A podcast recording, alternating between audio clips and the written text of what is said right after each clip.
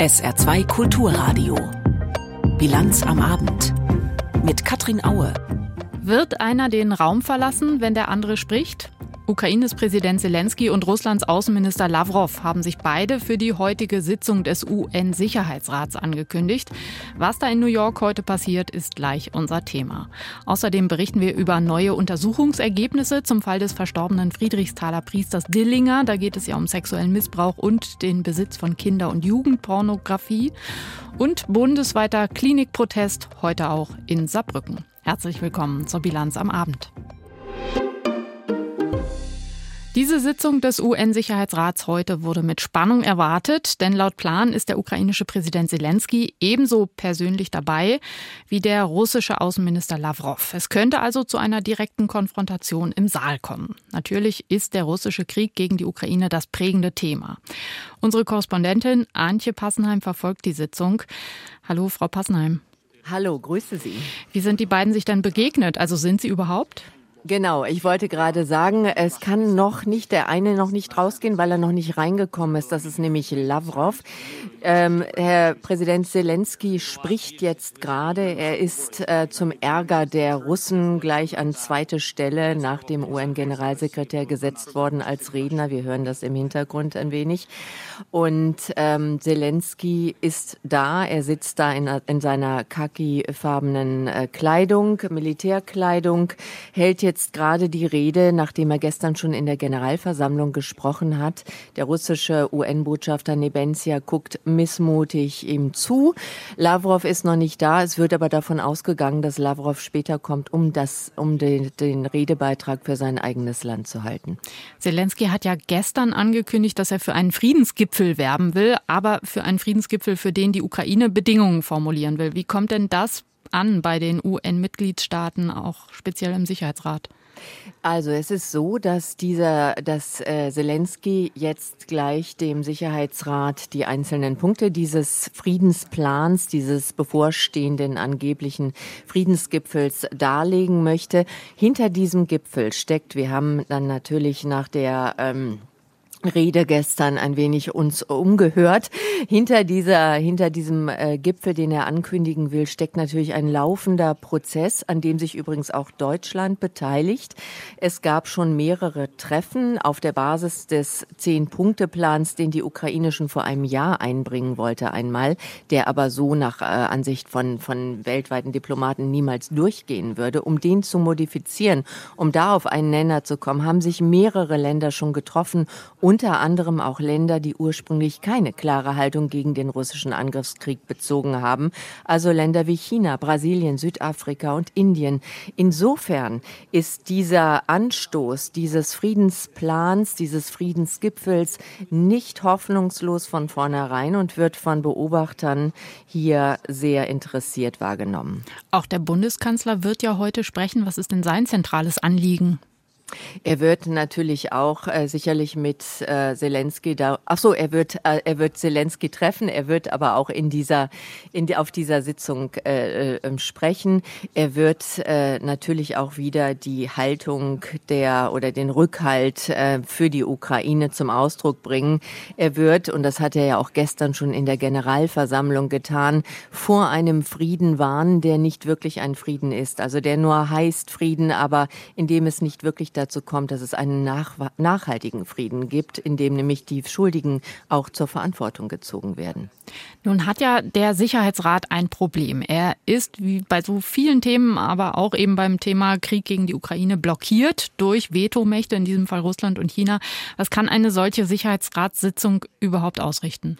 Sie kann vor allen Dingen eine Bühne sein, immer wieder Themen präsent halten vor den Augen der Welt, auch wenn es da keine Beschlüsse gibt im Moment, weil er völlig blockiert ist, was ja auch viele verhindern wollen durch Reformen. Das ist auch ein großes Thema hier. Aber er kann zumindest der, der Welt den Spiegel vorhalten, immer wieder Unrecht anprangern, Fakten darstellen, äh, Lügen vor allen Dingen richtigstellen. Und das kann ein Sicherheitsrat tun. Diese Bühne kann das tun, auch wenn es im Moment da wenig äh, greifende Entscheidungen gibt. Beim UN-Sicherheitsrat sind heute der ukrainische Präsident Zelensky und der russische Außenminister Lavrov zu Gast. Es ist eine Bühne, eine wichtige Bühne. Das hat Antje Passenheim gerade noch mal betont, unsere Korrespondentin in New York. Am 15. Oktober ist in Polen Parlamentswahl. Zentrales Wahlkampfthema der rechtsnationalen Regierung ist die Migrationspolitik, sprich Stimmung gegen Ausländer machen. Da wirken die aktuellen Recherchen über das Außenministerium schon ziemlich, wie soll man sagen, widersprüchlich. Aus dem Ministerium heraus soll ein illegales Netz zum Einschleusen von Migranten aus Asien und Afrika aufgebaut worden sein. Polnische Konsulate Genau, in diesen auf diesen Kontinenten sollen massenweise Schengen-Visa erteilt haben. Und das bedeutet ja, dass die Menschen, die ein solches Visum haben, nicht nur nach Polen, sondern in praktisch die ganze EU einreisen können. Entsprechend erbost ist man in Brüssel. Paul Vorreiter.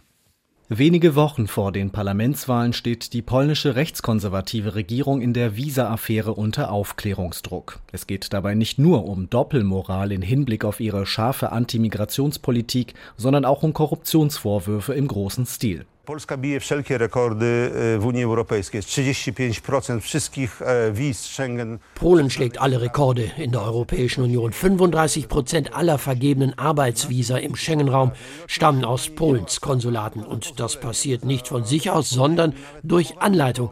Wir haben hier einen nachgewiesenen Schriftverkehr aus dem Büro des Vizeaußenministers. Das war Korruption im industriellen Ausmaß. Und es gab viele Versäumnisse. E, korupcyjna i bardzo, bardzo wiele niedopatrzeń. Sagte Polens ehemaliger Botschafter in Washington Ryszard Schnepf beim polnischen Sender TVN 24 Polnische Beamte sollen gegen Bezahlung Tausende, wenn nicht sogar Hunderttausende Visa vor allem in Asien und Afrika illegal vergeben haben. Der für konsularische Fragen zuständige Vizeaußenminister Piotr Wawrzyk wurde Ende August suspendiert. Ihm wird vorgeworfen, ein illegales Netzwerk aufgebaut zu haben. Auch wurden offenbar externe Unternehmen für die Schleusung von Migranten geschmiert. Die Affäre hat nun auch Brüssel auf den Plan gerufen. These allegations are very concerning uh, and give rise to questions regarding the compliance with the EU law. Die Vorwürfe sind sehr beunruhigend und sie werfen viele Fragen auf, auch ob sie mit EU-Recht vereinbar sind. Deshalb hat die EU-Innenkommissarin einen Brief an die polnische Regierung verfasst mit einigen Detailfragen. Uh, es geht unter anderem darum, ob gegen den EU-Visacode verstoßen wurde, der vorgibt, unter welchen Bedingungen ein Visum ausgestellt werden kann. Aufgeklärt sollen auch Umfang und Dauer des mutmaßlichen Visamissbrauchs, ob die Visa-Inhaber kriminell in Erscheinung getreten waren und was die polnische Regierung unternimmt, um den Schengen-Raum in Zukunft vor Missbrauch zu schützen. Es ist gut, dass die Europäische Kommission jetzt schnelle Aufklärung von der polnischen PiS-Regierung fordert. Wenn es wirklich um Hunderttausende missbräuchlich ausgegebene Visa gehen sollte, dann drängt sich ja fast der Verdacht auf, dass hier bewusst gearbeitet wurde, dass hier im Zweifel Teile der Regierung oder der Beamtenschaft tief in organisierte Kriminalität verstrickt sind, sagt der Chef der CDU-CSU-Gruppe im Europaparlament Daniel Kaspari. Die neuen Spannungen zwischen Warschau und Brüssel sind dabei nur ein weiteres Kapitel in einer Reihe von Auseinandersetzungen.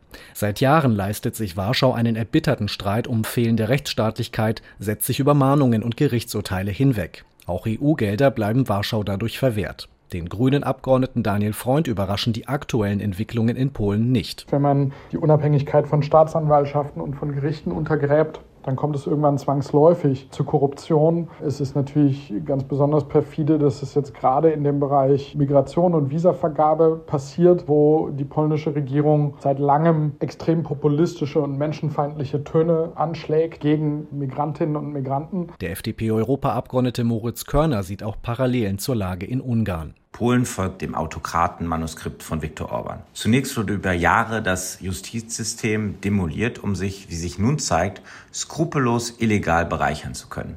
Die fremdenfeindliche Rhetorik der polnischen Rechtsregierung entpuppt sich als Fassade und könnte Kaczynski bei den in wenigen Wochen anstehenden Wahlen die Macht kosten. Die polnische Regierung hat bis zum 3. Oktober Zeit, die Fragen der EU-Kommission zu beantworten kommen wir nach Bergkarabach im Kaukasus. Seit dem Zerfall der Sowjetunion streiten sich Armenien und Aserbaidschan um das Gebiet.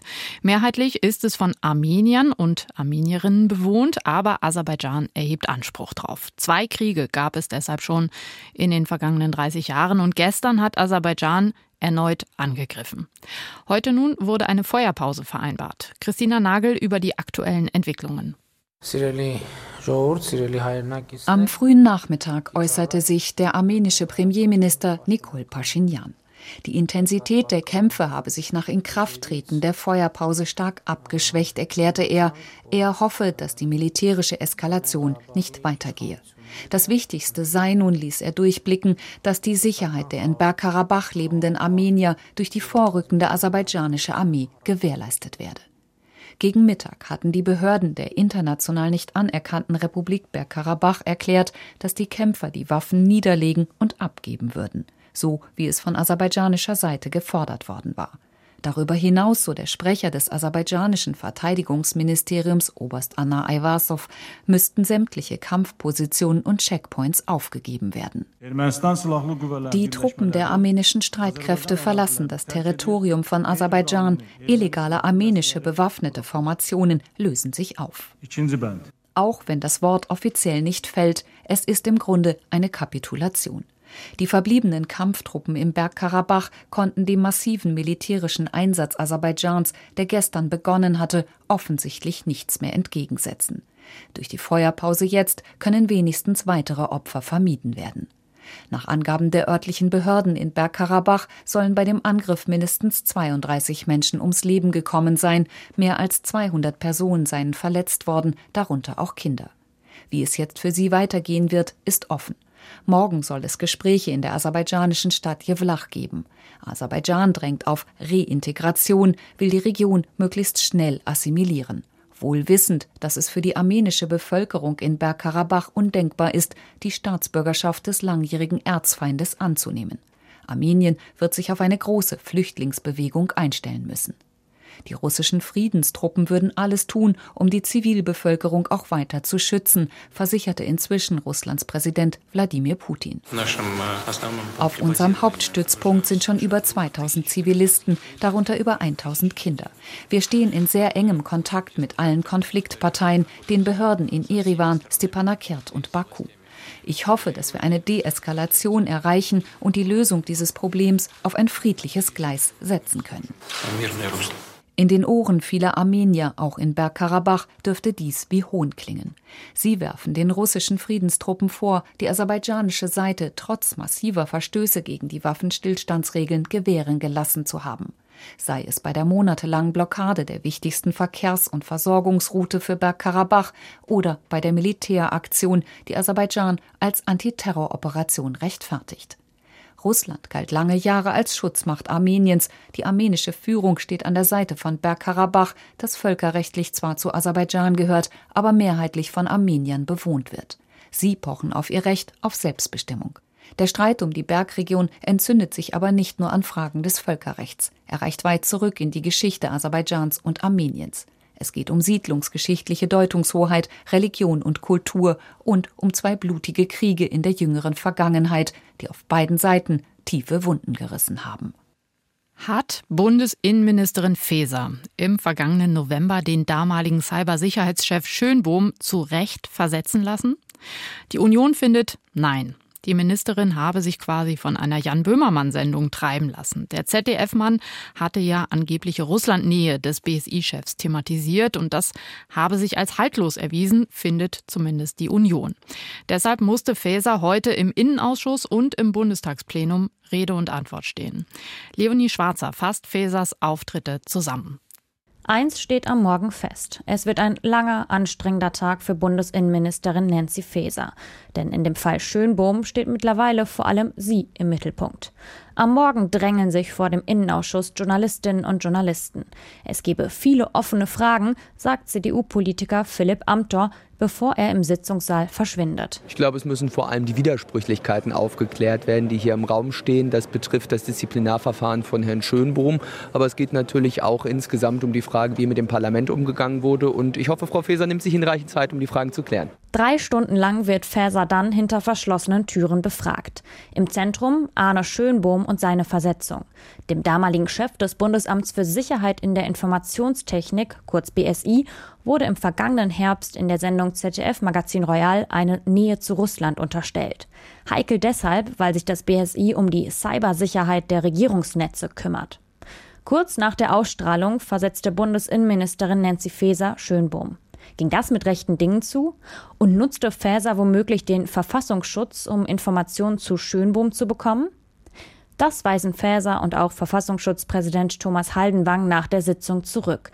Es habe lediglich eine Erkenntnisabfrage gegeben, also alles im grünen Bereich. Nach Oktober 22 hat es weder von Frau Ministerin Faeser noch von anderen Mitarbeitenden im Bundesministerium des Innern noch mal Anfragen in diese Richtung an das Bundesamt gegeben, weder ausdrücklich noch augenzwinkernd.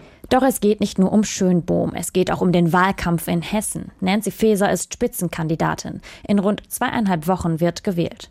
SPD-Politiker Sebastian Hartmann vermutet, kein Zufall, dass gerade jetzt das Thema aufkommt. Ich fordere die Union auf, dass sie diese Angriffe nun einstellt. Ich verstehe, dass sie versucht, Punkte zu machen im Wahlkampf, aber der persönliche Angriff auf die Integrität einer deutschen Innenministerin oder das Bundesamt für den Verfassungsschutz sind so nicht tragbar. Doch die Union denkt nicht daran, dieser Forderung nachzukommen, denn es geht danach weiter im Bundestag.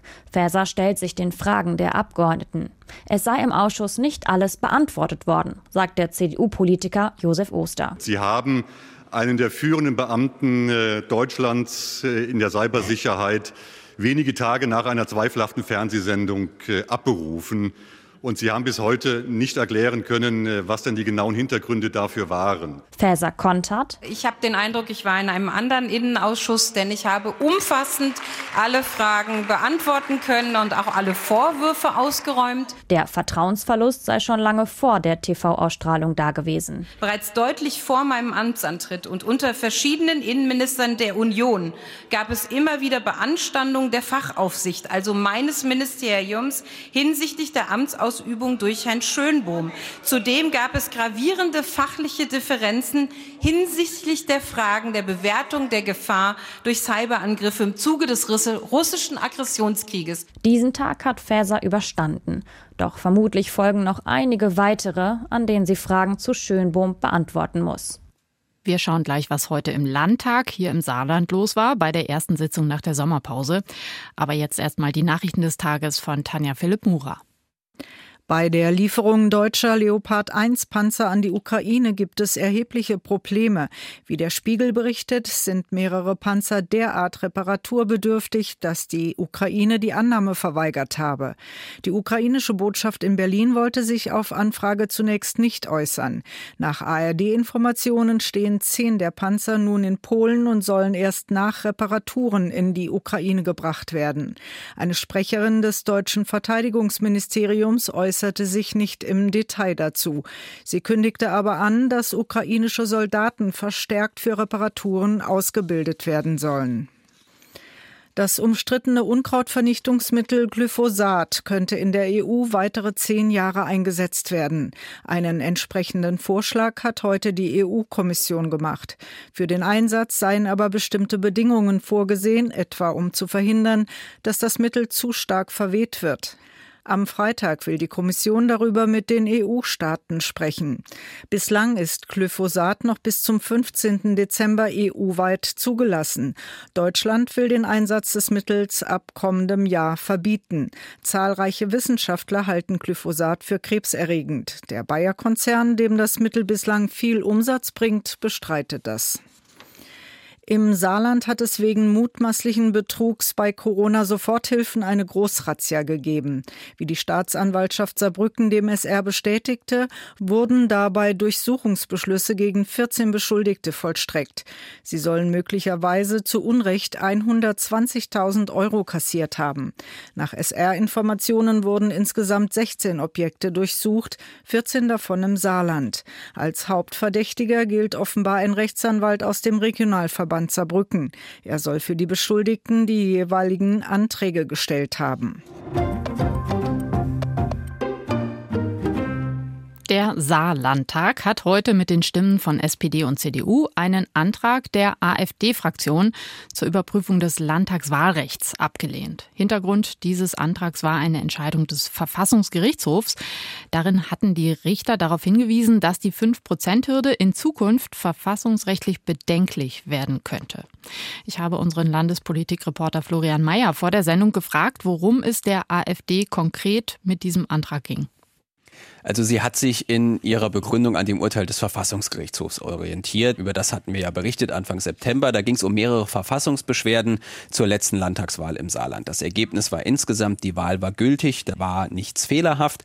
Aber diese Sperrklausel, die sogenannte 5-Prozent-Hürde, die verhindern soll, dass viele kleine Parteien mit nur ein paar Prozenten in das Parlament kommen und es dann quasi klein zerstückeln, die könnte aus Sicht der Richter verfassungsrechtlich problematisch werden. Denn durch das knappe Scheitern von FDP und Grünen Grünen hier im Saarland beispielsweise sind 22 Prozent der Stimmen im Saarland jetzt nicht im Parlament vertreten.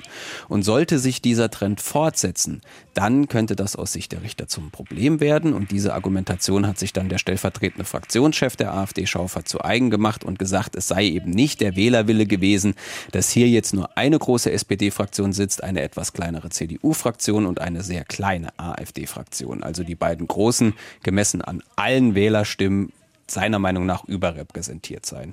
Und deshalb haben sie vom Parlament per Antrag gefordert, dass man sich hier selbst dazu verpflichtet, das Wahlrecht zu überprüfen und dann entsprechende Modernisierungs- bzw. Reformvorschläge macht. Nun war das ja nun genau, wenn ich mich richtig erinnere, auch der Auftrag der Richter ans Parlament. Was haben denn die anderen Fraktionen dazu gesagt? ziemlich genau das. CDU und SPD waren sich da sehr schnell einig, dass dieser Auftrag ja sehr klar sei und auch in diesem Richterspruch ganz klar drinsteht und dass man sich mit dem auch in dieser Legislatur natürlich dann auch befassen wolle. Und SPD wie CDU betonten dann, das sei eben auch klassische Parlamentsarbeit. Besonders der SPD-Abgeordnete Maas hat dann nochmal betont, es brauche dafür schlicht keinen Antrag und erst recht keinen von der AfD. Entsprechend haben beide Fraktionen dann dagegen gestimmt und damit war der Antrag auch schnell abgelehnt. Aber was heißt das jetzt in dieser Legislatur damit befassen, wie du gerade gesagt hast? Es wird also was passieren, ja? Ja, das hat der SPD-Abgeordnete Maas hier so angekündigt. Er sagte ganz klar, dass sich die SPD-Fraktion jetzt intensiv mit dem Auftrag der Richter befasse und noch vor der nächsten Landtagswahl die Sperrklausel in Anhörungen dann auch geprüft werden soll. Und sollte sich da zeigen, dass sich dieser Trend dass gut ein Fünftel der Stimmen nicht im Parlament auftauchen, tatsächlich fortsetzen könnte oder sogar schlimmer werden könnte, dann wolle man entsprechend gegensteuern. Was jetzt gegensteuern heißt, das blieb erstmal offen in dieser Debatte, aber die Ankündigung, dass man prüfen will und dass es eben auch eine klare Linie gibt, ab der man Handlungsbedarf sieht, eben wenn dieser Trend schlimmer wird, das steht. Der Saarlandtag hat sich heute mit dem Landtagswahlrecht beschäftigt. Die 5%-Hürde könnte vielleicht künftig ein verfassungsrechtliches Problem werden. Florian Mayer aus der SR-Politikredaktion hat uns informiert. Und vor dem Landtag ist heute demonstriert worden gegen Mittag von Klinikpersonal im Rahmen einer bundesweiten Protestaktion der Deutschen Krankenhausgesellschaft. Worum es genau ging, hat sich vor Ort Lena Schmidtke erklären lassen. Klappern und Pfeifen, dazu viele Banner und Plakate mit Aufdrucken wie Stirbt das Krankenhaus, stirbt die Stadt oder Pflege brennt. Rund 700 saarländische Krankenhausangestellte haben vor dem Landtag demonstriert. Ihre Situation ist dauerhaft angespannt. Stress, einfach nur Stress, Stress. purer Stress. Ja. Acht Stunden lang Stress. Gesundheits- und Krankenpflegerin Lara arbeitet am DAK Krankenhaus in Saarlouis und läuft am Limit. Pünktlich raus aus der Arbeit, das passiert so gut wie nie. Also selbst wenn es jeden Tag nur eine halbe Stunde, Stunde ist, wenn man das mal auf den Monat hochrechnet, wie länger man dann auf der Arbeit ist, ich glaube, das ist das, dass man nie sagen kann, ja, ich habe pünktlich um 2 Uhr Feierabend, ich kann hier rausgehen, sondern es kann immer sein, dass du noch eine halbe Stunde, Stunde bleibst und das Privatleben hängt halt auch schon sehr hinten dran. Häufigster Kritikpunkt, zu wenig Personal. Das hängt eng zusammen mit der finanziellen Notlage der Krankenhäuser. Klare Forderung vieler auf der Demo deshalb, ein Inflationsausgleich für die Kliniken, mehr Geld für die Angestellten und damit auch mehr Wertschätzung, um Pflegeberufe wieder attraktiver zu machen. Ich meine, es gibt viele Leute, die sagen, ja gut, wenn ich sieben Tage die Woche arbeite, ich habe einen Tag oder zwei Tage frei, wer will das denn heute noch machen? Ja, es wird halt auch immer nur, sag ich mal, jetzt saarländisch gesagt, immer nur als Arschabwischer oder sonst was bezeichnet. Und es ist halt einfach viel, viel mehr. Überlebenswichtig für die gesamte Bevölkerung. Deshalb sind auf der Demo am Landtag Beschäftigte aller saarländischen Krankenhäuser vertreten. Große Unsicherheit bei ihnen auch, mögliche Klinikschließungen. Dabei kommen sie mit dem Arbeitspensum schon jetzt kaum rund. Ja, wir haben Bereitschaftsdienste, 24-Stunden-Dienste, sind wir im Krankenhaus. Also einen Ausgleichstag haben wir nicht. Also danach der Tag gehen wir heim schlafen und das war's. Und dann gehen wir am nächsten Tag wieder arbeiten. OP-Pflegerin Annika vom Caritas-Klinikum fühlt sich von ihrer Arbeit stark belastet. Man merkt auch, es müssen OP-Säle geschlossen werden zum Beispiel.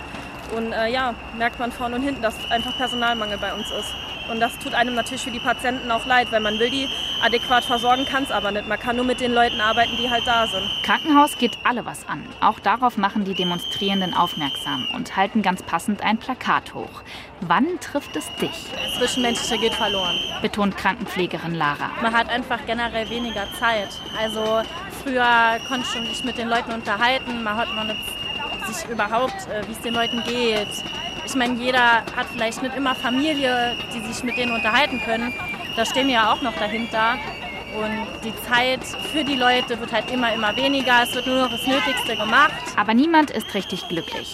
Krankenhausangestellte wie Lara und Annika hoffen deshalb, dass bald ein Inflationsausgleich und eine sinnvolle Krankenhausreform kommt. Auf jeden Fall muss was gemacht werden. Wir sind am Limit. Das saarländische Krankenhauspersonal hat heute demonstriert vor dem Landtag. Lena Schmidtke hat berichtet. Der Fall des verstorbenen Friedrichsthaler Priesters Edmund Dillinger sorgt seit Monaten für Aufregung. Wir erinnern uns, nach seinem Tod waren tausende Bilder gefunden worden, zum Teil jugendpornografischer Art. Kurz danach wurde bekannt, dass Dillinger einen jungen Mann während einer Wallfahrt sexuell missbraucht haben soll.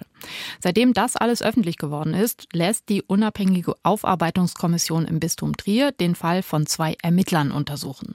Heute wurde ein erster Zwischenbericht in Trier vorgestellt. Patrick Wirmer hat uns vor der Sendung geschildert, was die Kommission bisher herausgefunden hat. Ja, insgesamt muss man sagen, dass die beiden Sonderermittler, die diese Kommission bestellt hatte für diesen Bericht, die ehemaligen Staatsanwälte Jürgen Brauer und Ingo Romada, nicht wirklich viel Handfestes herausfinden konnten bislang. Vielleicht das Wesentliche, tatsächlich konnten die beiden insgesamt drei Betroffene ausfindig machen, die direkt von einem Missbrauch oder zumindest einem Versuch durch Edmund Dillinger betroffen waren, berichtet haben. Sie konnten sich aber jeweils erfolgreich widersetzen und dann kommen noch einige hinzu, weitere Betroffene, die äh, mögliche Missbrauchstaten beobachtet haben wollen oder zumindest davon gehört hatten. Außerdem sind aktenkundig Vorfälle aus den Jahren 1961, von 1964, 1970 und zuletzt von 2018 im Bistum Fulda. Man muss aber dazu sagen, dass natürlich sexueller Missbrauch auch schon mit unangemessenen Berührungen anfängt. Da hat man äh, ja unterschiedliche Bilder davon. Was aber genau passiert ist, dazu wollten sich Brauer und Romada nicht äußern. Ähm, da geht es natürlich um den Opferschutz und äh, vieles soll dann auch im Abschlussbericht im kommenden Jahr dann zur Sprache kommen und endgültig bewertet werden.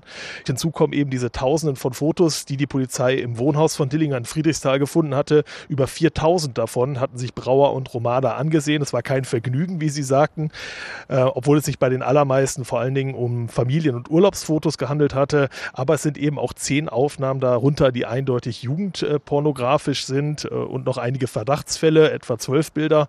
Auffällig sei auch, und das betonten die beiden nochmal, dass Dillinger immer wieder auch sehr oft die körperliche Nähe zu jungen Menschen suchen. Auch das sieht man auf den Fotos. Da gibt es immer so Umarmungen oder dass er sich da immer ganz nah äh, an junge Männer und eben auch an junge Frauen ranstellt.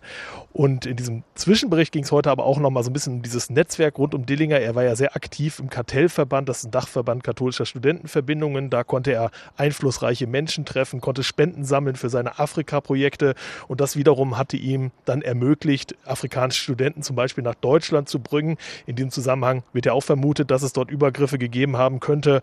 Und andererseits ist er auch nach Afrika gereist, sogar mit einem falschen Namen. Jetzt wissen wir auch, welchen falschen Namen er benutzt haben soll, nämlich Eric Delay. Da ist er also als Familienvater in Afrika aufgetaucht, äh, wohl möglich mit dem Ziel, dort unerkannt zu bleiben. Was aber natürlich heute auch nochmal thematisiert wurde, die Staatsanwaltschaft Saarbrücken hatte ja große Teile der Beweismittel aus dem Haus von Dillinger voreilig verbrennen lassen. Wir erinnern uns nochmal kurz zurück, Riesenskandal. Und aus diesem Unmut machten Brauer und Romada heute auch keinen Hehl. Da war von Mist die Rede. Ähm, das wurde also sehr zynisch auch nochmal kommentiert. Denn vor allen Dingen unter diesen Beweismitteln waren unter anderem auch die Terminkalender aus den 60er Jahren bis ja in die Gegenwart. Und da hatte Dillinger wirklich minutiös reingeschrieben, mit wem er irgendwo war, mit wem er gesprochen hatte. Aber das ist jetzt alles in Rauch aufgegangen. Sehr zum Ärger der Aufklärer und natürlich auch zum Ärger von uns Journalisten bleibt jetzt eben am Ende nur noch die Hoffnung auf weitere Betroffene, vielleicht auch aus Afrika, die sich bei Brauer und Romada jetzt melden, ihre Geschichte nochmal erzählen, sich überwinden. Das war heute auch nochmal der eindrückliche Appell. Opfer sollen sich melden, denn sonst wird es mit der Aufklärung schwer. Zum Wetter im Saarland. Nochmal ein sommerlicher Abend heute, sehr sonnig, noch ein ganzes Weilchen und auch die Nacht beginnt erstmal sternenklar, später einige Wolken und auch vereinzelt Schauer sind möglich. Morgen mal Wolken, mal Sonne, einzelne Schauer bei Höchsttemperaturen zwischen 20 Grad in Weiten und 24 Grad in Pinningen. Am Freitag weiter wechselhaft, dazu frische bis starke Böen bei bis 19 Grad. Das war die Bilanz am Abend. Mein Name ist Katrin Aue. Ich wünsche einen sehr schönen Abend. Tschüss.